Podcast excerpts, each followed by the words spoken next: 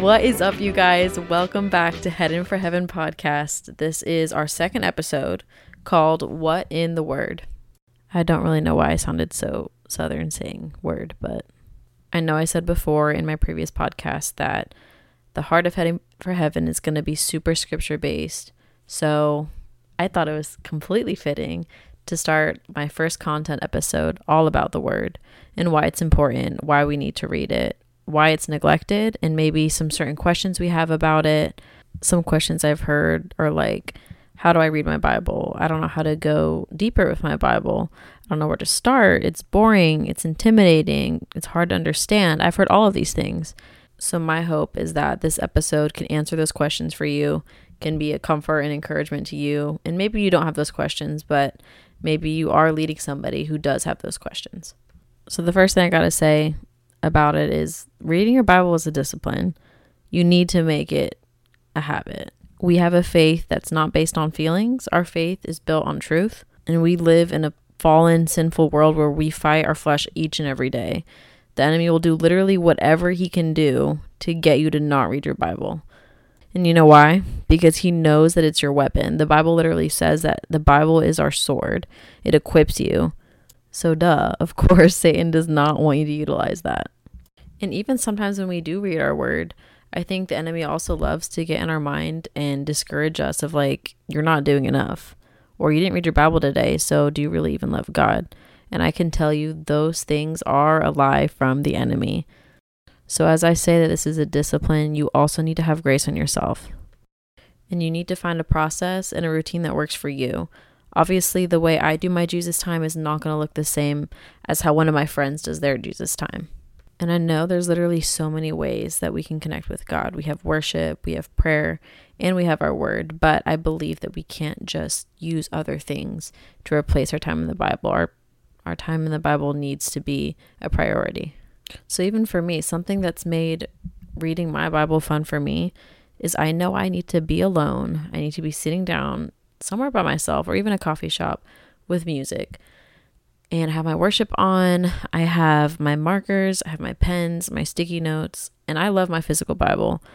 That's personally how I connect with it. The Bible app is amazing. It's a great source, but I also believe in the power of just having a physical Bible, carrying that around, having your own notes in it, and then really just reading and highlighting and doing the sticky notes all tap into the creative part of me. So it helps me connect in that way.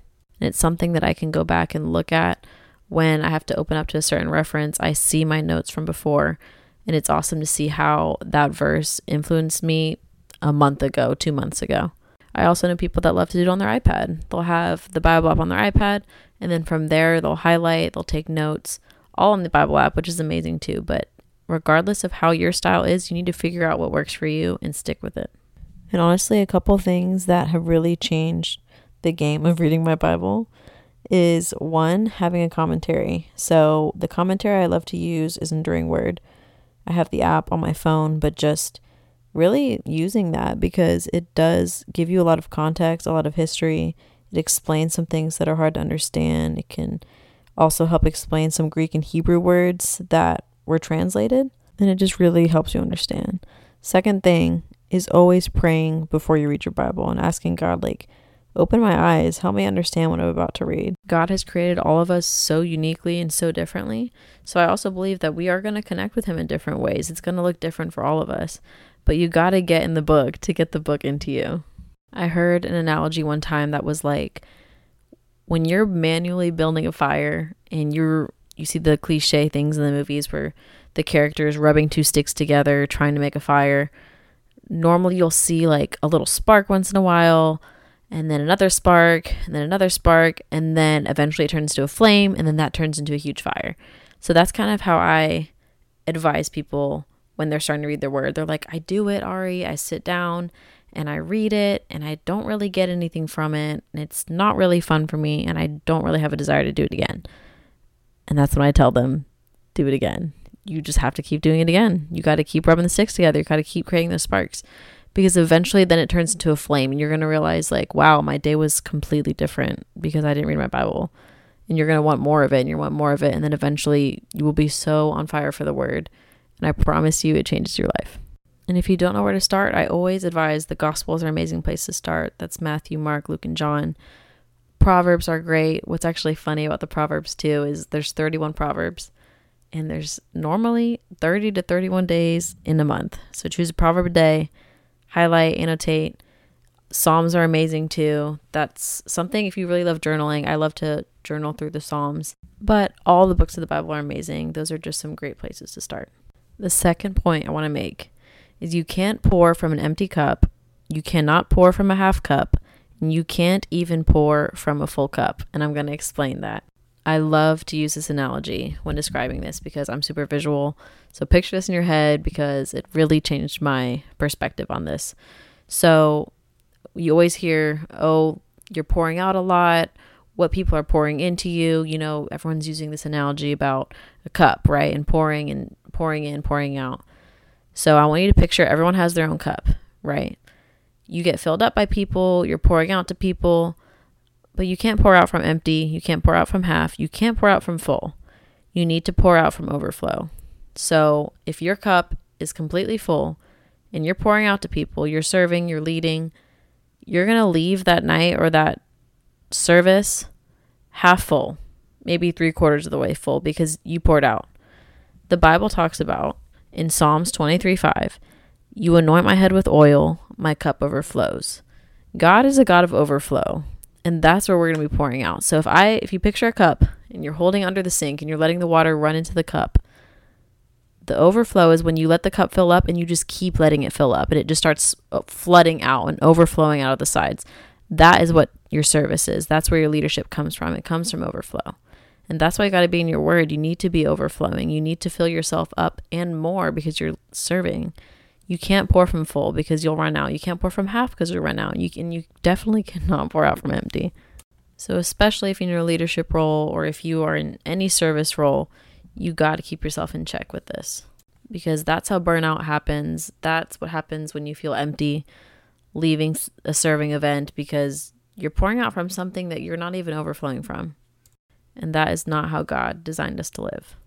In 2 Timothy 3 16 through 17, it says, All scripture is God breathed, and it's useful for teaching, rebuking, correcting, and training in righteousness, so that the servant of God may be thoroughly equipped for every good work. I want you to take note that it says teaching, rebuking, correcting, and training. So this hits all the bases of leading and serving. As leaders, we are held to a higher accountability in this regard. And to be honest, if you are leading and serving without the Bible, then are you making an idol out of the role rather than the word? And what I mean by this is are you idolizing that serving position? Are you idolizing that leadership position over being in your Bible? Because you cannot be an effective leader without your word.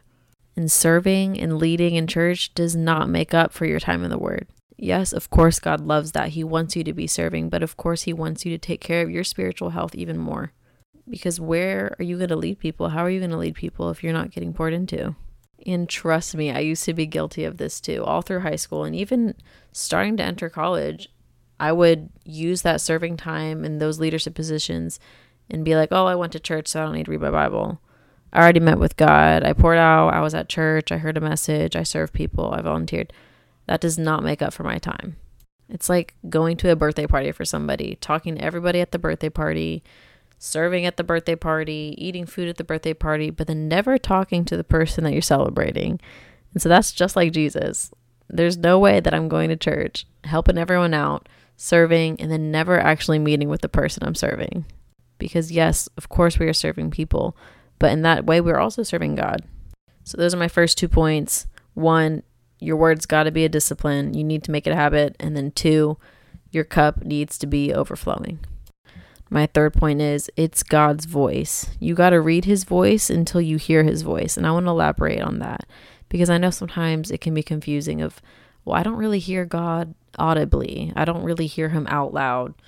And honestly, I have not heard God out loud or audibly either. So it's more of I read his voice until I know his voice. And we have to wait on his voice in these areas. Waiting is an active thing, it's not passive. That doesn't mean we just sit around and do nothing and complain and be like, well, I haven't heard from God. No, I think that God definitely wants us to be active in those ways. He does not call us to stagnancy, but he does call us to stillness. You can be still, but still feeding and still pouring out. And the Bible over and over and over again tells us to be still.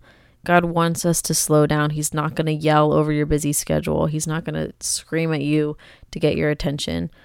You got to get still and get quiet so you can hear his whisper. And that's hard for me because honestly, I do make myself super busy. I'm constantly running around. My schedule can get super cramped super quickly because I love people. I'm extroverted and I just think sometimes that I can do it all. But actually, my mom called me out for that one time. She's like, Ari, like, I see you reading your Bible, you're serving, you're in community. And I'm like, yeah, I'm doing all the things. And she's like, but when are you going to slow down and hear God's voice if you're not still and quiet enough to hear it? And I was like, oh, girl, you were so right. Like, where am I going to hear his voice? If I'm so busy and I'm so loud and I'm always running around and I'm asking God, like, please give me an answer, God, give me a sign, but then I'm moving 100 miles per hour I can't just take and take and talk and talk. I have to literally be still and listen and create space for that. In the book of 1 Samuel, chapter 3, it's all about how when Samuel was a boy, he kept hearing someone call his name and he would run to his master and say, Here I am. Did you call me? And Eli was his master. He was like, I did not call you. Go back to bed. And over and over, Samuel would do this. And then Eli realized he's like, I think it's God talking to you, boy. And so he said, like, I need you to go back to bed and I want you to answer God because it's God calling you. And in this context, Samuel's a little boy. It was nighttime and he was in his bed. Literally the most quiet, most still, lonely place you can be in. And of course, that's when God is going to want to speak to you in the still and in the quiet. And I know 100% that God can talk to us in a million different other ways. But I believe that we just need to get quiet enough and get still enough so that we can hear because he wants our full attention. So Samuel goes back to bed and he says, he hears that voice again saying, Samuel, Samuel. And Samuel replies, Speak, your servant is listening. And God's word is God's voice. Just like in the passage I read before in 2 Timothy, it says, All scripture is God breathed. He literally has a whole huge, chunky book of things that he said and all of the word that is inspired by him. So we got to get still. In 1 Kings 19, verses 11 through 13, it says, Go out and stand before me on the mountain, the Lord said to him. And as Elijah stood there, the Lord passed by, and a mighty windstorm hit the mountain. It was such a terrible blast that the rocks were torn loose, but the Lord was not in the wind. After the wind, there was an earthquake, but the Lord was not in the earthquake. And after the earthquake, there was a fire, but the Lord was not in the fire. And after the fire, there was the sound of a gentle whisper. When Elijah heard it, he wrapped his face in his cloak and went out and stood at the entrance of the cave. And a voice said, What are you doing here, Elijah? This is just so powerful, especially when you are going through busy seasons. Notice that in all of the loud things, there's a windstorm, there were rocks being torn loose, earthquakes, all of these things. Elijah was looking for God in these things, and God was not in those things. He was in the gentle whisper. And I know you cannot hear a whisper if you're being loud. And if your life is loud, you can't hear it if you're not creating space to hear it. So I just wonder how many times that I've just been too busy or moving too fast to just be thinking that God is not speaking and I don't feel him, but he is, but I'm not being quiet or still enough to hear those things. Like I said before, he's not going to argue and yell and scream for your attention, but he's not going to bully you into it you have to be available for it. And I've heard people just ask why, like, why is the Bible so hard to read and it's intimidating and I don't understand. I promise you, like, as you pray and you get into it, God wants you to understand his voice. He does want you to hear his voice. He wants you to get something out of the word. I mean, think about the disciples. They were literally unschooled men who did signs and wonders and miracles and this just came from them spending time with Jesus and walking with Jesus. So it's not about how much knowledge you have about God, it's all about how well you know God. We have to accept that at some point we're not going to know it all. We're not going to know the Bible from front to back. We're not going to know every single thing about the Bible, but it is something that we can pursue. We can pursue to know God more. We can have that desire. But we also need to be careful of like why? Like what is your incentive of reading the Bible? Is it to get close to God? Like is it to get more knowledge? You know, and like why? Like why do you want that knowledge? Is it to lead people? Is it to show off, you know, to people of how much you know? Because the word says a lot of knowledge can produce arrogance. So you got to check check your heart posture. And when I say check your heart, I'm looking at 1 Corinthians 8 1. It says, Knowledge puffs up, but love builds up. So, what is your intention behind reading your word? Is it because you have a love for the word? Because, yes, that will build you up. But is it just a knowledge thing? Do you just want the knowledge and you just want to study and show off that knowledge? Then that's just going to puff you up with arrogance.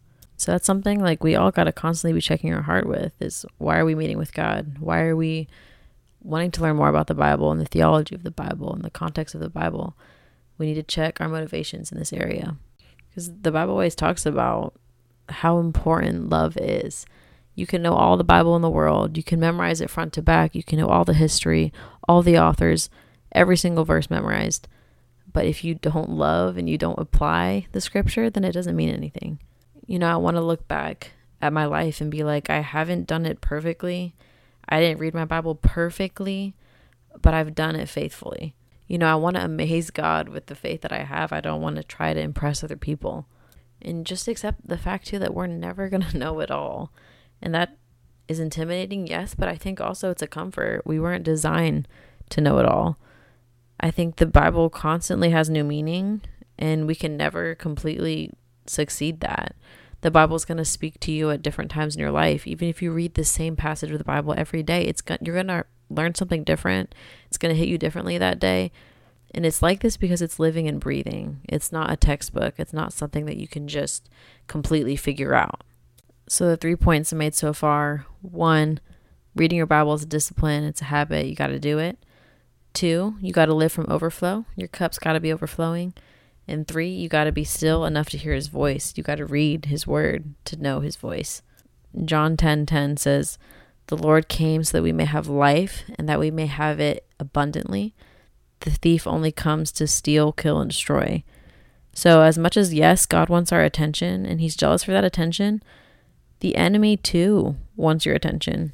He wants to distract you. And a lot of times, I think God is speaking to us through his word we ask a question and it's right there in the Bible. You know, I can't sit here and be like, God, like, do I need to date this person? When he explicitly says in his word, don't be yoked with unbelievers. If I know this person's not a believer and I'm sitting here asking for a sign and answer from God, he knows I know the answer. I can look in his word and it says it explicitly right there. His word is his voice. And like I said before, reading your word is a discipline. You have to take little steps each day. You can't make excuses because everything you do today is forming you for your tomorrow. You've got to experience the Bible for yourself. The word and reading your word has so much purpose. Sometimes you may feel like, wow, okay, this passage was good, it was amazing, but personally, there's nothing that could be applied to my life. And sometimes I think that we can read things and it can be used to pour into someone else or encourage somebody else so many times I've had instances where I've read a story and I'm like, wow, this is amazing, God, but I don't really know where this fits into my life. But like, who said it was all about me? You know, and I've encountered somebody else later on in the day and I was able to use that exact piece of scripture that I read that morning in their situation and really encourage them in that area. And you got to understand that sometimes being in your word is going to be for you. There are going to be things that speak directly to your current situation, and God moves beautifully in that. And you have to realize too that when reading your word, be encouraged that you can't use earthly weapons in spiritual battles. That's why we have the word. His word is stability. And as you read your Bible too, like God is going to reveal parts of his will to you. And those go hand in hand. Reading your Bible and seeking the will of God go hand in hand. You can't do one without the other. The last thing I want to say is just encourage the leaders out there and the people that are serving because the way that you pursue Jesus should inspire others to pursue him more authentically. You are being watched, you are an example to people, and there should be a weight and responsibility you feel leading others spiritually. The Bible says that teachers are judged differently in the end, that they're held to a different standard. But as leaders, too, it's important that we need to have our alone time with God. So many times, the, the greatest leader and teacher and servant of the entire world was Jesus, and he chose solitude. Oftentimes, he would you would find him in the garden praying alone with God. So what makes us think that we don't need to do the same thing? And I want to close out reading the scripture, 2 Timothy 4, 2 through 4. It says, Preach the word of God, be prepared whether the time is favorable or not.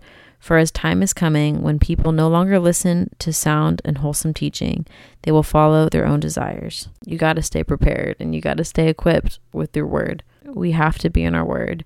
And just as hard as it is to to break a bad habit, it's hard to break a good one. Make your time in your word such a good habit that it's hard to break. It just becomes routine, something that you need. So, my encouragement as we wrap up is just to continue to get in the Word, to abide in the Word, because there's a difference between knowing God's love and remaining in God's love. Those are two completely different things. The Word is a very personal part of your life and has become a huge, huge part of mine. Thank you guys so much for listening to episode two What in the Word. Stay encouraged. You got this. I promise. Just continue to pray and ask God to pour into this area of your life and give you that desire and fire because I promise that He will so do it.